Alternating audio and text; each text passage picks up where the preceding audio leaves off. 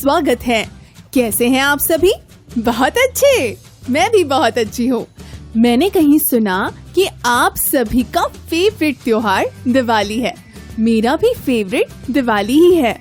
तो चलिए, आज दिवाली के बारे में हम कुछ बातें करते हैं और कुछ बातें जानते हैं। अच्छा कौन बताएगा? दिवाली क्यों मनाई जाती है? पटाखे चलाने के लिए। नए कपड़े पहनने के लिए। मिठाई खाने के लिए। बस बस बच्चों ये सभी चीज़ें तो हम दिवाली में करते हैं।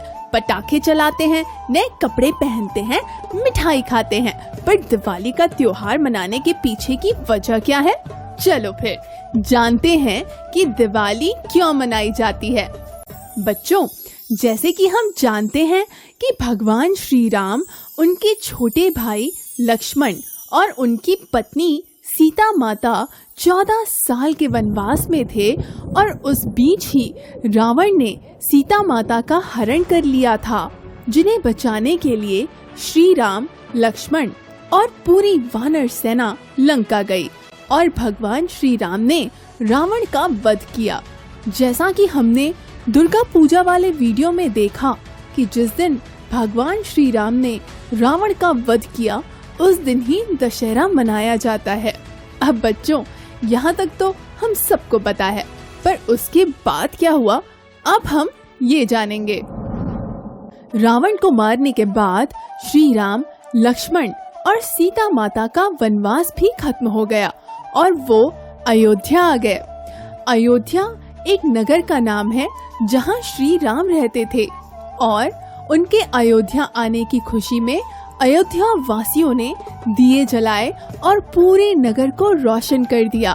सभी बहुत खुश थे और इस खुशी के मौके पर दीप जलाने को हर साल जारी रखा गया और त्योहार के रूप में मनाया जाने लगा, जिसे हम दियो का त्योहार दिवाली कहते हैं।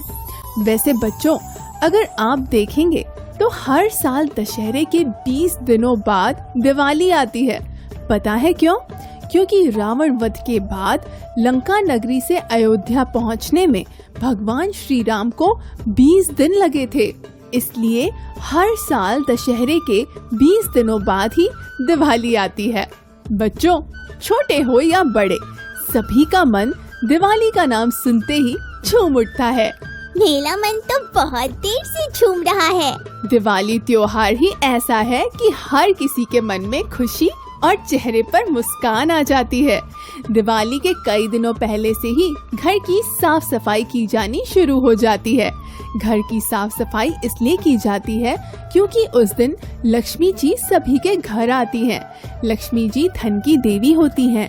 और दिवाली पर उन्हें आमंत्रित कर हम उनकी प्रतिमा की पूजा करते हैं, ताकि उनका आशीर्वाद हम सभी पर बना रहे। उसके बाद क्या होता है बच्चों? उसके बाद हम अपने दोस्तों, रिश्तेदारों और आस पड़ोस के लोगों से मिलकर उन्हें हैप्पी दिवाली बोलते हैं, मिठाई खाते हैं और इन सबसे पहले नए कपड़े पहनकर पूरे घर को दियों से रोशन करते हैं। तो अब मेरे जाने का भी समय हो गया। आशा करती हूँ कि आप सभी दिवाली धूमधाम से मनाएँ और आपस में खुशियाँ बांटे, बड़ों का सम्मान करें और छोटों से प्यार करें और साथ